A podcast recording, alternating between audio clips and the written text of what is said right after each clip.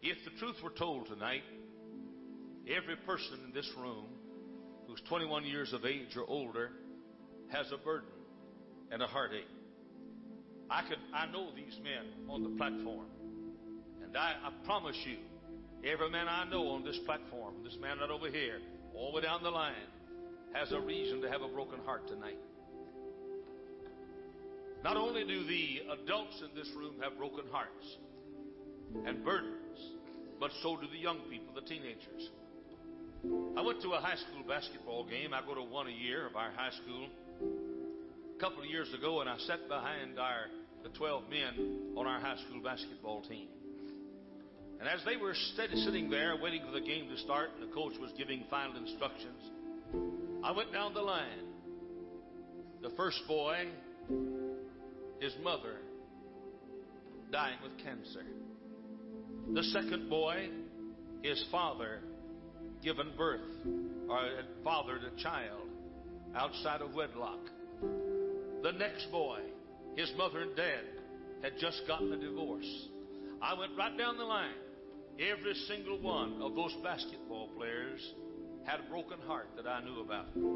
Now, the honest truth is, if the truth were told tonight, and I'm not asking you to let me know, but the truth were told, I promise you that 95% of all the adults in this room tonight have a reason that you could weep. We laugh a lot, and that's good. We ought to. But I promise you that 95% of the people in this room tonight have a reason they could weep. I have burdens. You have burdens. Mine are perhaps no greater than yours, and yours perhaps no greater than mine. But all of us have burdens. Now, God tells us what to do when these burdens come. He said, when the, the battles come and the problems come, and the heartaches come. He said, Here's what I want you to do. He said, The first thing I want you to do, I want you to fight. I want you to fight. He said, Wrestle. It means fight until you vibrate. I want you to fight. Now, you said the day is going to come when you can't fight. He said, Then I want you to withstand. Brother, you can take it, just withstand. But he said, The day is going to come you won't have the strength to withstand. He said, Having done all, having wrestled, having withstood, having done all, he said, I want you to stand. But I said, Dear God, what does the word stand mean here? May I tell you exactly what it means? It means don't change. Don't change. See, God knew that when the burdens come, we'd be tempted to change. And God knew that. And God knew that with the burdens, the problems, the heartaches, the trials, God knew that with that, there'd be a temptation to try something else. And God said, when the battles come, and they will, when the burdens come, and they will, when the heart is broken, and it will, He said, I want you to fight. I want you to fight. Fight. Fight. Fight, He said. He said, when you can't fight anymore, He said, I want you to have the guts and gumption to withstand. But He said, when you can't withstand anymore, He said, I want you, having done all, to stand. Just stand. Just stand. You keep standing. You keep standing. No matter how rough the sea, you keep standing. And I'm not talking about just water. You keep standing. No matter what you don't give up. No matter what you don't give up. No matter what you don't give up. No matter what you don't give up. Your body is the house of your spirit, your human spirit. But somebody else lives in your house. It is not a single occupancy house. What does that mean? Somebody else lives in here besides me. Who, pray tell, is in there with you? Greater Greater is he that is in you than he that is in the world. Oh, friend, what a statement, what a statement, what a statement. That means no matter what comes against you out here, the one who's in you is stronger, bigger, wiser, greater.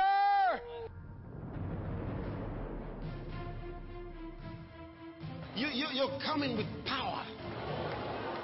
Satan can sense it. The demons of hell can sense it. You, you, you're coming with power. You know, it's a lot of power. And the word is growing in you, growing in you, growing in you. Why I always think about it. Greater is he that is in me. Greater is he that is in me. Greater is he that is in me than he that is in the world. Greater is he that is in me than the confusion in the world, than the fear in the world, than the sickness in the world. Glory to God. Greater is he that is in me. Hallelujah.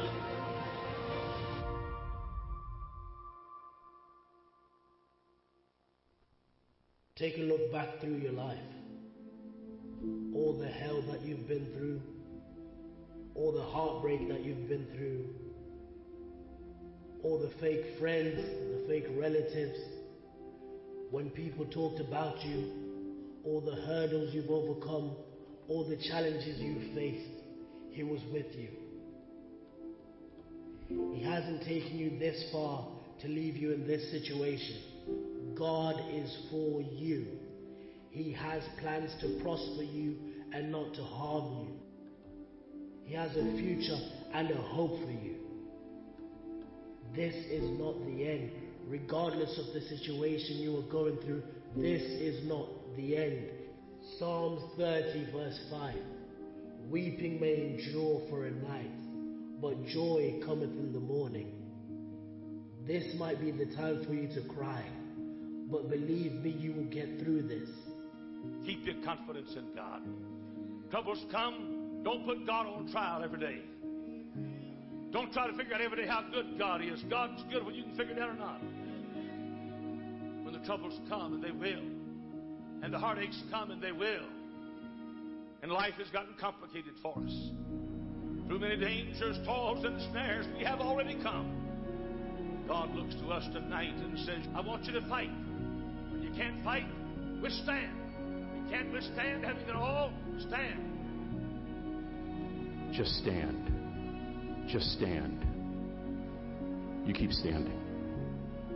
You keep standing. No matter how rough the sea, you keep standing. And I'm not talking about just water. You keep standing. No matter what you don't give up. No matter what you don't give up. No matter what you don't give up. No matter what you don't give up. No, he said, praying always with all prayer and supplication in the Spirit. When troubles come, fight. If you can't fight, withstand. If you can't withstand, stand. Be strong and courageous. Do not be afraid or terrified because of them, for the Lord your God goes with you. He will never leave you, He will never forsake you. What do you do when all hell breaks loose in your life? You turn to 1 Peter 5, verse 7, casting all your cares upon Him, for He careth for you. He cares for you. The whole world can be against you, but He cares for you. In the situation you are standing in right now, He is right next to you. Start believing the Word of God and take it literally. He literally cares for you. He promised you, I will never leave you, I will never forsake you. That's a promise, regardless of the situation you were going through. Remember, be still and know that God is God. If this situation you were going through was going to stop you from reaching where you needed to go, God wouldn't allow it to happen. If God allowed it to happen, remember that all things work together for the good of them that love God. When everyone left me, all I had was Jesus. When I was in trouble, all I had was Jesus. When the gates of hell came after me, all I had was Jesus. During my lonely nights, all I had was Jesus. When my husband left me, all I had was Jesus. When my wife left me, all I had was Jesus. When the world left me, all I had was Jesus. When things were going wrong, all I had was Jesus. When I was in darkness, all I had was Jesus. When you felt heavy-hearted, all you had was Jesus. When you was on your knees, all you had was Jesus. When you felt like giving up, all you had was Jesus. When you were in pain, all you had was Jesus. When your past came back to haunt you, all you had was Jesus. He's all I've ever had. He's all you've ever had. And He's all that you will ever need. Be still and know God is God. He promised you. I promise I won't leave you. I promise I won't forsake you. I promise I'll fight for you. In your situation, you are not alone. Lo, I am with you always, even until the end of the world. The same God that delivered the children of Israel is the same God that will deliver you in your situation. The same God of Genesis is the same God that walks with you each and every day. The same God that was with David when he fought Goliath is the same God that is with you. The same force that was behind David's slingshot is the same force that is with you this day. Talking to folks tonight, the trials of life have broken your spirit. You're bitter against God tonight. You don't think God's treated you right. I don't think God's treated me right either. But I think God knows more about it than I do, so I'm going to believe what He thinks instead of what I think. Get back to your confidence in Him. The battles will come, the troubles will come, heartaches will come. Will be moistened night after night as mine is, and as yours is often. God says, when the time comes, fight all you can. And you can't fight anymore. He said, withstand. You can't withstand? Stand.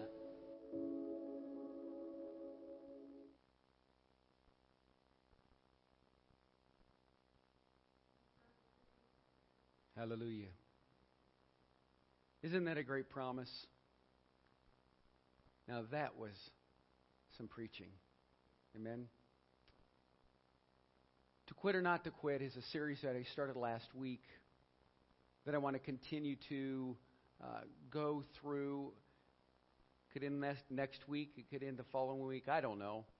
I just go as long as God says, and then we stop, right? But the question today that I'm going to ask you if you can't stand any longer, if you can't withstand any longer, do you feel like you're faltering? Where do you find your strength and how do you muster up the strength? Do you become more of a warrior or a worrier? Many of us will worry. Many of us find ourselves in a place where, you know, we start to lose faith and we start to lose confidence and we start to lose who we are and so then we, we start asking ourselves these questions. Should I just quit? It's not worth it. But I love what it says here in Psalms chapter 46, verses 1 through 3. And I hope that the Word of God can bring you comfort today, as it has brought comfort to me. It says that God is our refuge and strength. Why? Because He's a very present help in times of trouble. He says, therefore, we will not fear. Now, if you have your Bible, I want you to take and circle that. We will not fear.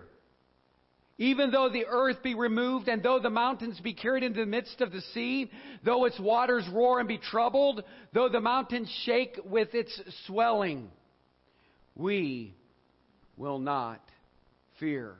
In Psalm 46, verse 10, here's what it says Be still and know that I am God. I will be exalted among the nations. I will be exalted in the earth. The Lord of hosts is with us, and the God of Jacob is our refuge. The Lord is my strength. The Lord is a strong and mighty tower. The Lord is my shepherd. And then in Philippians chapter 4, verses 6,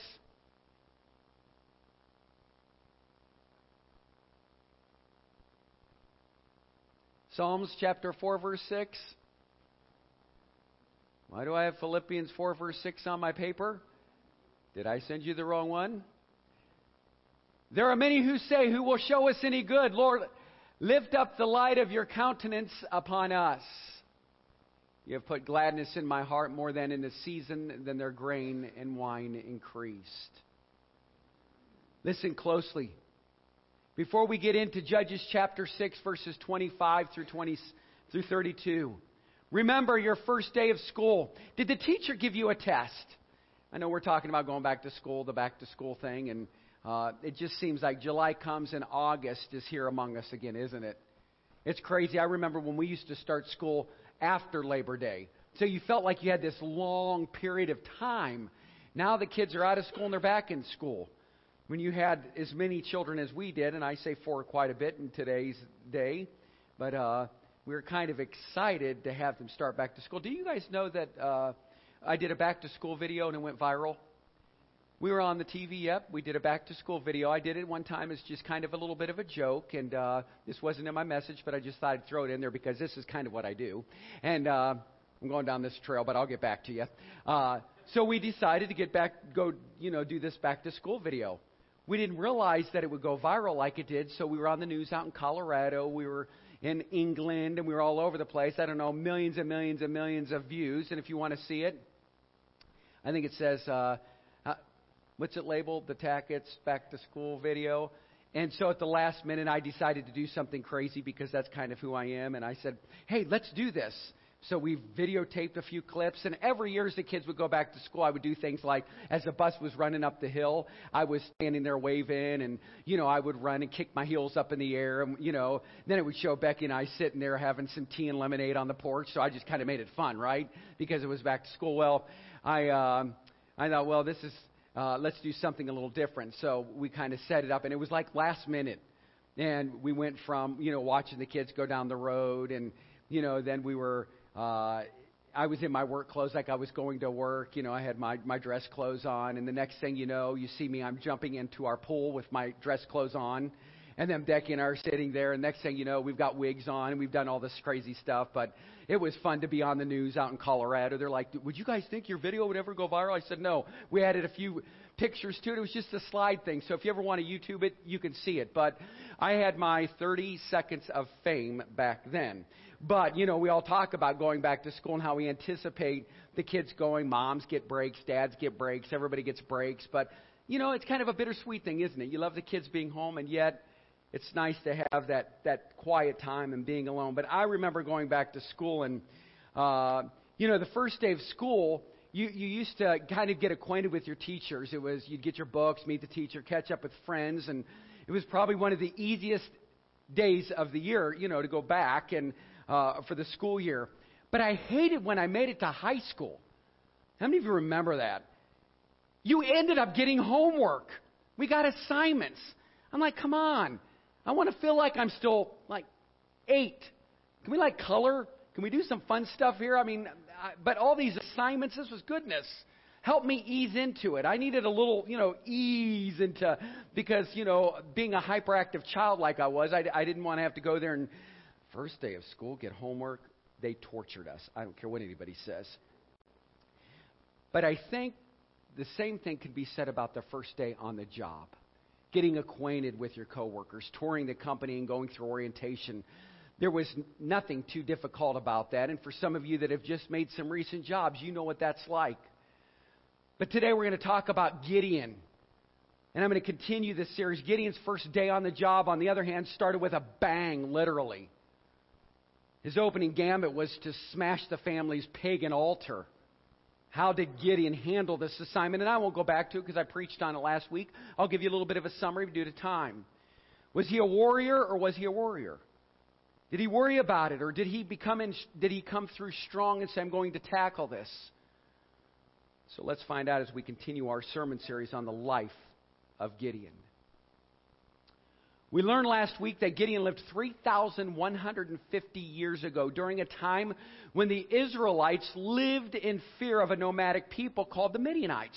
For seven years, the Midianites raided Israel, forcing the people to hide in caves. Then the Israelites finally called to the Lord for help, and God sent the angel of the Lord to appoint Gideon to lead the charge against the Midianites. Before Gideon engaged the Midianites, however, there was another more serious enemy that needed to be dealt with the Israelite idolatry. In fact, what's bizarre about this story is that Gideon's father owned and operated a local shrine to the Canaanite gods, Baal and Asherah. Hours after the angel of the Lord set Gideon apart for service, God commanded Gideon to destroy the shrine and in its place build an altar to the Lord and sacrifice one of his father's bulls on it. What a first assignment! I can't even imagine he was a rookie. Police officer being sent to raid the headquarters of a drug king on the very first day of his job. Only Gideon's assignment was more difficult because he wasn't being sent to trash a shrine owned by some punk or somebody he didn't know. He was to destroy his own father's handiwork. Now think about this. Now he's going in and he's going to destroy his own father's handiwork. What an what an awkward place to, to be in. To feel like you're going against what your father has requested of you or what your mother has requested of you. Yet you have to follow the Spirit of the Lord.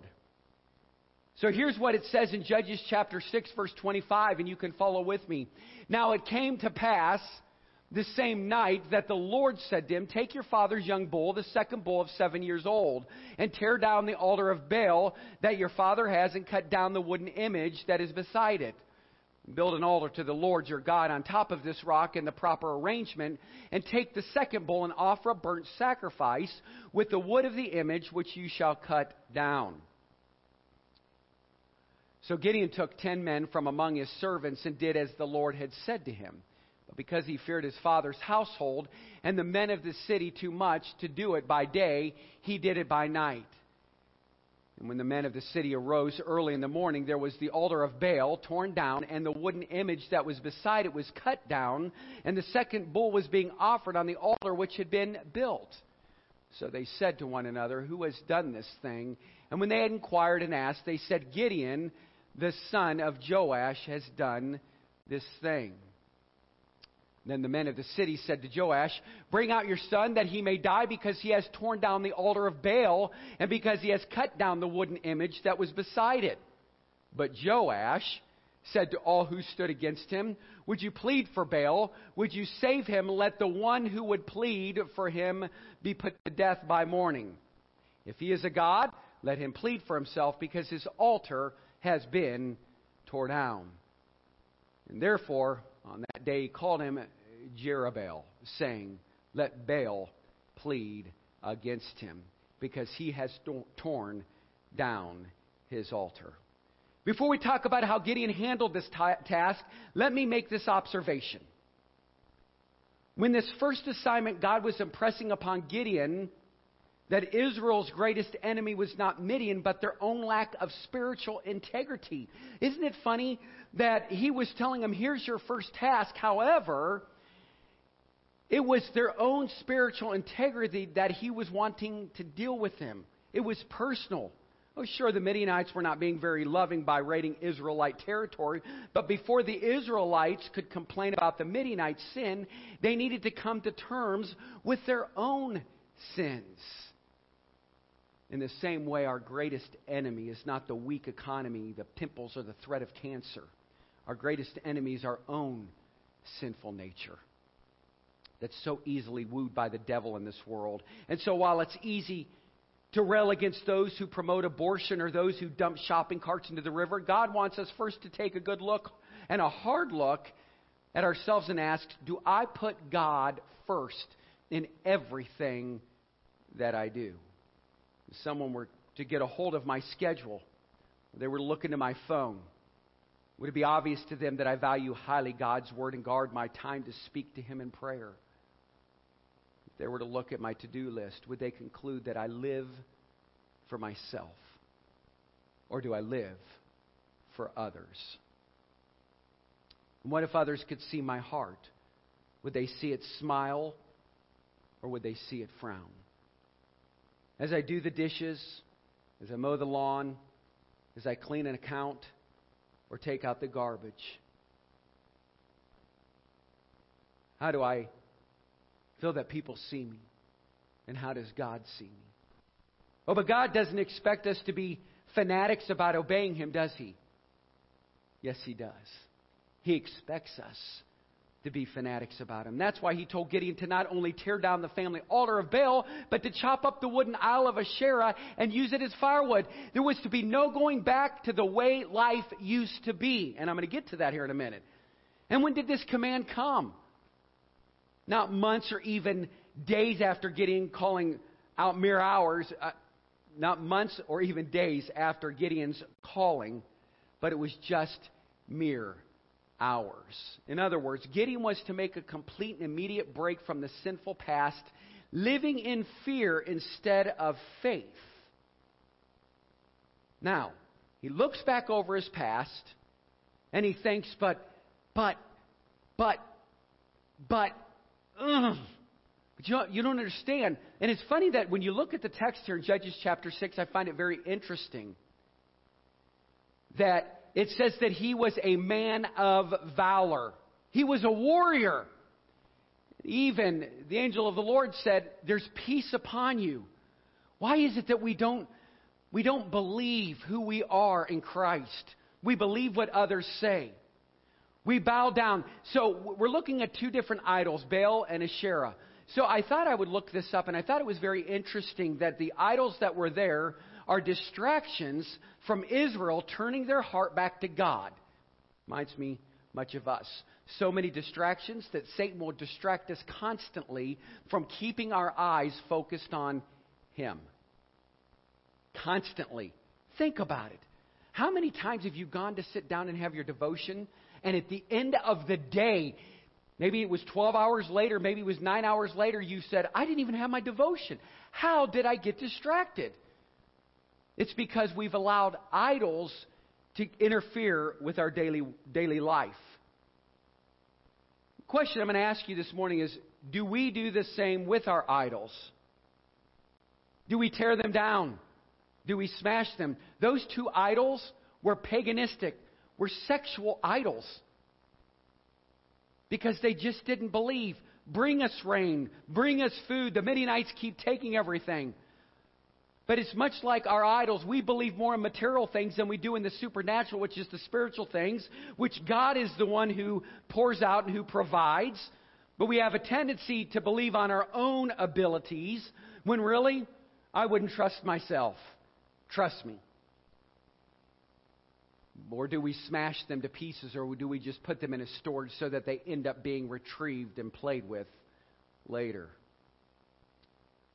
Many of us for example, have a tendency to play a video game that glorifies violence and cheapens God's gift of sexuality. You know you shouldn't be playing that game. But here's the thing you won't throw it away. It keeps, it keeps finding its way back into your game console over and over. And don't say you'll get around to tossing that game sometime this week, or you'll do this, or you'll do that. Do it as soon as you get home. Take care of it. God wants and deserves immediate and complete obedience. So, did Gideon follow through with his opening gamut? He was nervous about it, and so he did the deed at night for fear of what his father and the townspeople would say. Gideon the worrier, you might surmise. I suppose, but keep in mind that these were the first faltering steps of faith, and if Gideon had only been a worrier, he would have done that deed in secret. But when I said warrior, it came out, I wanted to say if he had been a warrior. It's kind of hard when you're trying to say warrior and warrior. All the R's. I went through speech therapy, so this is kind of difficult for me. And my the letter was R, so I had to practice R, mate. Okay. So anyhow, had he only been a worrier, he would have done his deed in secret, like a punk who smashes a bus shelter, then no one is around to catch him as it was, Gideon res- recruited 10 servants to help him. Obviously, Gideon wasn't trying to keep his identity a secret, and why should he? He had God's guarantee of safety. He had God's guarantee of safety. You ask, really? Sure, he did. Remember, God had called Gideon to lead the Israelites against the Midianites. Since that had happened, since that hadn't happened yet, God was obviously going to keep him safe from being lynched for tearing down the altar of Baal. But here's what happened a lynching almost took place. When the men from the town found out Gideon had destroyed the shrine, they demanded that he be put to death. The irony, of course, is that according to the law of Moses, the townsmen themselves should have been put to death for even worshiping idols. They should have ended up on the altar instead of the bull that Gideon had slaughtered. The fact that God didn't send Gideon to kill them, he showed his love and patience with these people. But the townsmen didn't understand God's grace in this matter. Blinded by their superstition, they were frightened that if they didn't punish Gideon for what he had done, Baal would punish them. Now listen, but before the townsmen could lay their hands on Gideon, here's what took place. Gideon's father steps in. The owner of the shrine came to his rescue. And he argued that if Baal was truly a god, he would deal with Gideon himself, so there was no need for Baal's followers to help in the matter. Was Gideon's father now a follower of the true God? Is that why he spoke up for his son? We're not told, but you can imagine Gideon's surprise. If anyone should have punished him for the trashing of the shrine and killing the bull, it should have been his only father. But he honored his heavenly father first. It just goes to show that we should never underestimate what a clear witness for the truth can do. Let me repeat that. It just goes to show that we should never underestimate what a clear witness for the truth can do. Will your family ever believe what the Bible teaches about a six day creation? I don't know, but that's no excuse to be quiet. Share the truth. Unleash the Holy Spirit on the skeptics. Only He can change their minds, and He might do so more quickly than you even imagined. Gideon's father managed to disperse the mob, but not only before they gave Gideon a nickname, Jerub Baal. That means something like, let Baal hit him with his best shot. Course, Baal never did because he's not a real God. Amen? How encouraging this opening gamut must have been for Gideon. He learned firsthand that he didn't need to be a worrier, but could be a warrior. In carrying out God's commands, if God was for him, who could be against him? Listen, church, what's in you is greater than what's on you. Listen, what's in you is greater than what's on you. But while it was clear that God was there for Gideon, how can we be certain that He's there for us? especially when you consider how we are usually more of a worrier than we are a warrior. God calls us to be bold witnesses of His Word. But we are anything but that. Our friends don't often give us nicknames like Jerubbaal because we're often shy about our faith. Instead, they call us buddy or hey girlfriend. How you doing, brother? Because we seem to be just like them eager to party, worried about paying our bills, angry at authority. But we are not the world's buddy or we're not the world's girlfriend. We belong to the Lord. In fact, listen closely. In fact, baptism, God gave you a nickname of His own, and He called you forgiven. He called you loved. He called you empowered. And through baptism, the Holy Spirit swept away the idols that were once deeply rooted in our hearts and built its place an altar to the Lord. In church today, I want you to know as I, I wind things down, on this altar sits Jesus the one who sacrificed himself to pay for our sins. You see, no longer is Jesus dead. He doesn't lay on this throne and sing and hearing. He lives and rules both in our hearts and the world. He does that by witnessing to the skeptics through our words. He shows his love to the poor through our hands. And he brightens those gloomy days through our smiles. With Jesus at the helm, what is there to worry about? Nothing, not even death. Because it says here in Matthew chapter 6, verse 34, therefore do not worry about tomorrow, for tomorrow will worry about its own things. Sufficient for the day is its own trouble. Don't worry about it. Be a warrior. Understand that He is greater within us than the world has to offer us.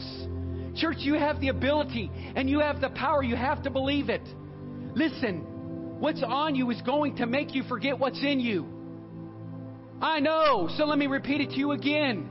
What's on you is going to make you forget what's in you. And I know that I'm a child of the Most High God. I know that I have favor. I know that I'm a winner, not a whiner. I know that I'm a victor, not a victim. I know that I have favor and God loves me and I'm His kid. I'm His child. And I'm a prince to the King of Kings and the Lord of Lords. Praise God. What's in me is Jesus. And that is so much greater than what man can put on us. Amen. So I'll say this in closing. Gideon's opening gambit was, was pretty amazing. And I know I didn't go through points this morning, but I kind of wanted you to see the story of a man who was fearful, was a worrier instead of a warrior, and understanding that even the angel of the Lord came to him, and here's what he did, and yet he still doubted and he was still fearful. And I understand that at one point he saw the angel of the Lord and he was fearful, but it was after Moses and the Ten Commandments that, you know, it says we're not to look on the face of the Lord or death will come upon us, but God started to show himself, and he told him, Listen, you're a mighty man of valor. Listen, I'm bringing you peace. God shows himself real to us. We all have God stories. Yet we forget, and we forget quickly what God has done and how he manifested himself to us. Jesus is alive. The church is alive. And we have a great responsibility to be alive. Listen, like the rookie ball player who hits a grand slam on his first at bat in the majors. Gideon had a smash hit when he leveled his father's shrine. But how did Gideon do on his sequent at bats? What did he do? Would he continue to be a warrior or revert back to the worrier he once was? But I'm going to ask you this morning an important question. What about this week? How are you going to face this week? Are you going to say, I'm going to worry about everything, or I'm going to be a child? I'm going to be a soldier. I'm going to put on the whole armor of God that I might be able to stand against the ways of the devil. Listen, he hates your guts, but God loves you greater, and he stretched out his arms and he died for you. That's the redemptive power that we have in Jesus Christ. It's because the blood of the Lamb that was slain for us. We have to believe that. Say, Yes, it is well with my soul. Will you meet your adversity head on as the Lord's warrior? For many of us, you could say yes. For Jesus' death and resurrection proves that God is for us. And if God is for us, who can be against us? Sure, the world, our sinful nature, and the devil himself are against us, but they will not prevail, church. That will not prevail because Jesus sits at the right hand of the Father. And we still have victory over that. The warrior of God, Jesus, keeps forgiving us when we fall into our worrying ways. That forgiving love will continue to infuse us with the backbone to live as the Lord's warriors, eager to do the Lord's will completely and immediately to the benefit of those around us. I want to leave you with a scripture today. It says in Romans chapter 8, verses 31, and I want to read the next few verses with you. And I want us to leave today thinking about this. What then shall we say of these things? If God is for us, who can be against us? He who did not spare his own son, but delivered him up for us all, how shall he not with him also freely give us all things? Who shall bring a charge against God's elect? It is God who justifies who is he who condemns? It is Christ who died and furthermore is also risen, who is even at the right hand of God, who also makes what? Intercession for us.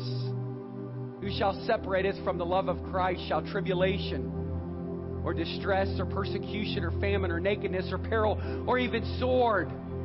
For your sake we are killed all day long, for we are counted as sheep for the slaughter. Yet in all these things we've been made more than conquerors through him who loved us.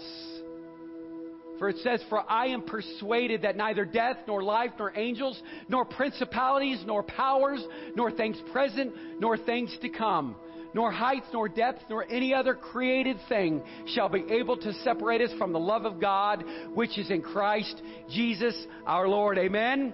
So what's on you is going to make you forget about what's in you. Greater is he that is in me than he that's in this world. Let's say that together. Greater is he that is in me than he that's in this world. Let's rise to our feet as we pray today. Father, we thank you that, Lord, we can trust in you. We believe in you. And Lord, no matter what happens, no matter what comes our way, Lord, we know that the powers of hell do not have control over us, and that, Father, that you are here to vindicate for us, to fight for us. Lord, we thank you for your love. We thank you for your grace. We thank you for your mercy. We thank you for your protection. Father, we thank you that even in Gideon's life, maybe there was a lot that was said today, Father, but I come to you today to say, Lord, one thing I learned is that I've got to cast all my care on you, for you care for us. When I'm tired, help me to withstand. And when I'm tired, help me to stand. God, I pray that for those that are in this room, maybe here today, the, the burdens that they're dealing with, the chains that have kept them down, when they're tired, help them to withstand. When they're tired, help them to stand. And much like Gideon, when he's fearful, even though he tore down those idols, help him to withstand. And even though he might have felt that what he was doing might have disappointed his father, Lord, you helped him to stand. So, Father, today I pray that you'll help each and every one of us to withstand to stand tall, to stand strong. God, I know I'm just a sinner saved by grace. I know I'm not perfect, I'm forgiven. I know that in my life I've made mistakes. And Lord, I've gotten tired, but Lord, I don't want to quit. I don't want to be a quitter. But help me to withstand. Give me the strength to stand you said in Romans, in all these things, in everything, we've been made more than conquerors through Jesus who loved us, who died for us. Lord, today, move and stir within the hearts of your people and help us, Father, to not quit, to not be a worrier, but be a warrior Help us daily to put on your armor to withstand against the schemes and the scams of Satan. In Jesus' name we pray. In Jesus' holy name